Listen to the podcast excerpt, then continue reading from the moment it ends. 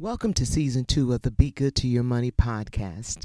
I want to say a special thank you for listening and sharing the podcast. We posted 29 episodes over the first season. It is our goal to increase that number because finances are changing at an alarming rate. So if you haven't subscribed, please do me a favor and subscribe to the podcast on your favorite podcast channel, such as Apple, Google Play, Stitcher, Pandora, Samsung, and iHeartRadio. Previews of the podcast are available on Facebook, Instagram, TikTok, and Twitter, which is now known as X. Again, thank you for taking this journey with me. And remember, if you be good to your money will be good to you.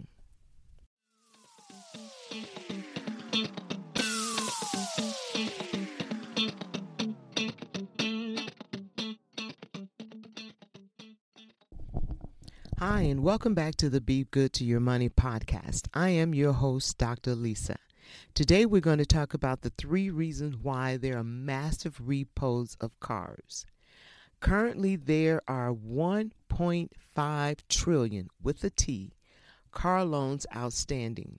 And the number one holders of these car loans are Capital One and Wells Fargo. Next to a house, a car is the second largest purchase most people make. And if you bought your house over 20 years ago, there is a great chance your car payment is more than your mortgage. In 2023, the average car payment is over $750. That's providing you didn't trade in a car in which there was already an outstanding loan. In that case, if you traded in a car with an outstanding loan and purchased a new car, then the average payment jumps to about $950 per month. Now, there are some key factors that you need to consider when applying for a car loan. The dealership look at your liabilities, that is what you owe, your assets, which is what you own, your income, your monthly expenses, and your credit score. Many banks and credit unions will accept credit scores of 620 or higher. High-end cars such as Lexus, Audis, they look for an average credit score of $750 or higher. So why are we seeing so many cars being repossessed? Well, many people are buying cars to impress other people.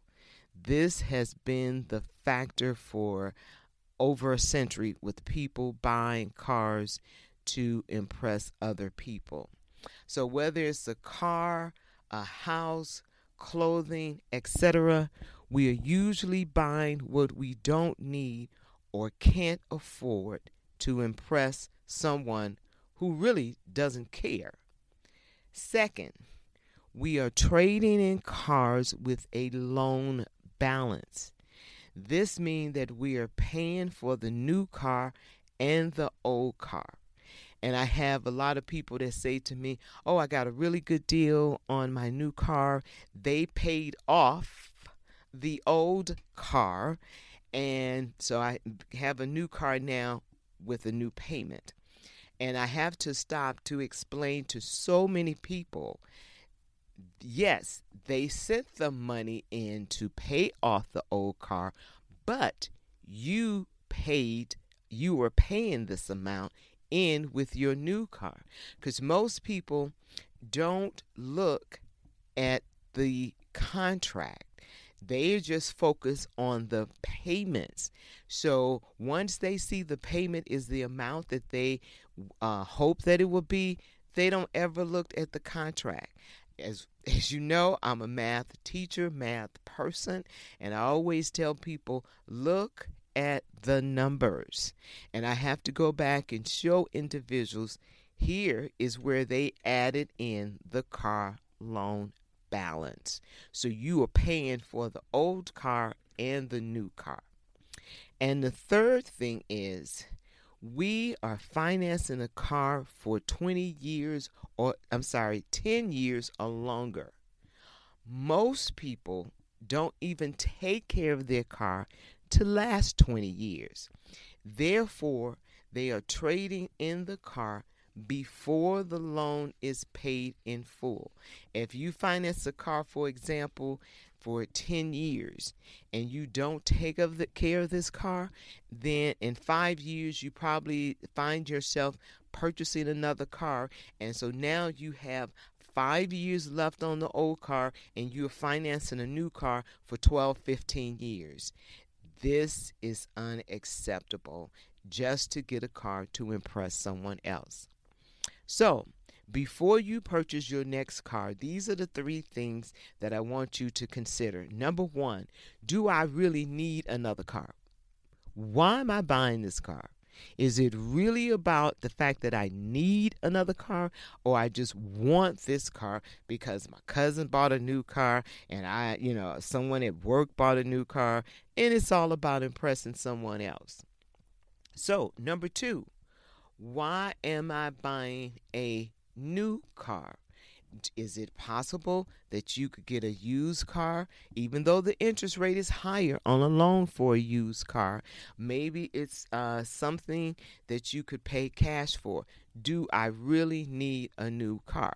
I have some people that work a mile from their job. Why are you paying $1,000 a month for a brand new car when you could just buy a used car, which you could potentially pay cash for, and to go a mile or two to work?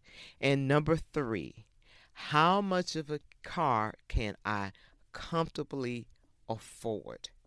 Can I afford this $1,000 a month payment along with everything else that I have to do? So consider these things so you won't be one of those people who are watching the repo man tow your car away. I've been in that position before, and it does not feel good. So thank you for joining me. And again, remember, if you be good to your money will be good to you. Thank you and have a wonderful week.